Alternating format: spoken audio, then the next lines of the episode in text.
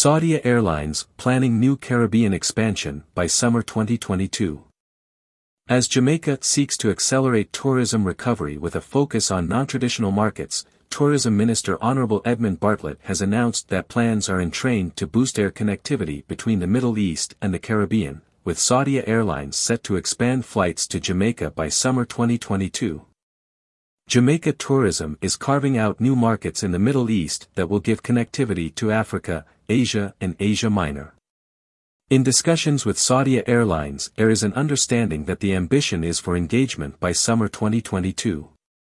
The broader strategy is to have Jamaica become the hub for connectivity from the Middle East to the Caribbean, Central America, South America, and areas of North America.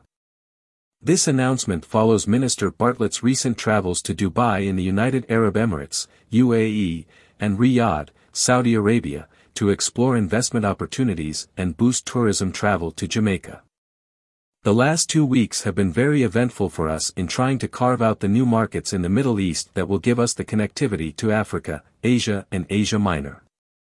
We have had discussions in Dubai and in Riyadh. The discussions with Saudia Airlines are well advanced and we've had an understanding that there is an ambition for engagement by summer of 2022, said the tourism minister.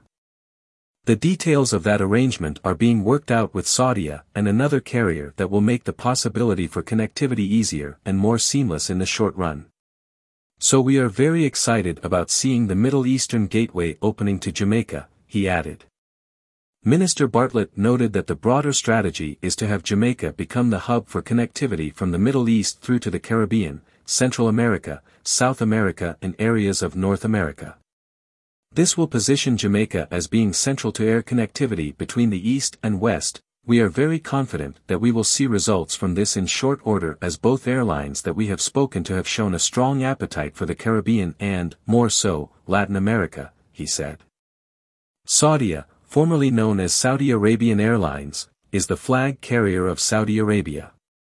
It is the third largest in the Middle East in terms of revenue, behind Emirates and Qatar Airways.